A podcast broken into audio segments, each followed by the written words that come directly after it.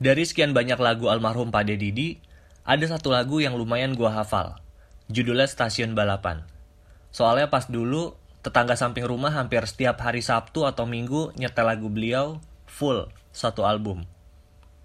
Makanya itu yang ngebuat gue jadi tahu lagu-lagu dari beliau. Saat gue lagi baca berita duka tentang almarhum Pak Didi, ada satu berita yang ngebuat gue sangat sedih. Saat ada seorang fans yang menangis histeris, karena mungkin ngerasa sangat kehilangan akan sosok almarhum Pak Didi. Fans yang menangis ini entah kenapa berubah jadi objek yang menarik warga sekitar untuk datang dan merekam kejadian ini.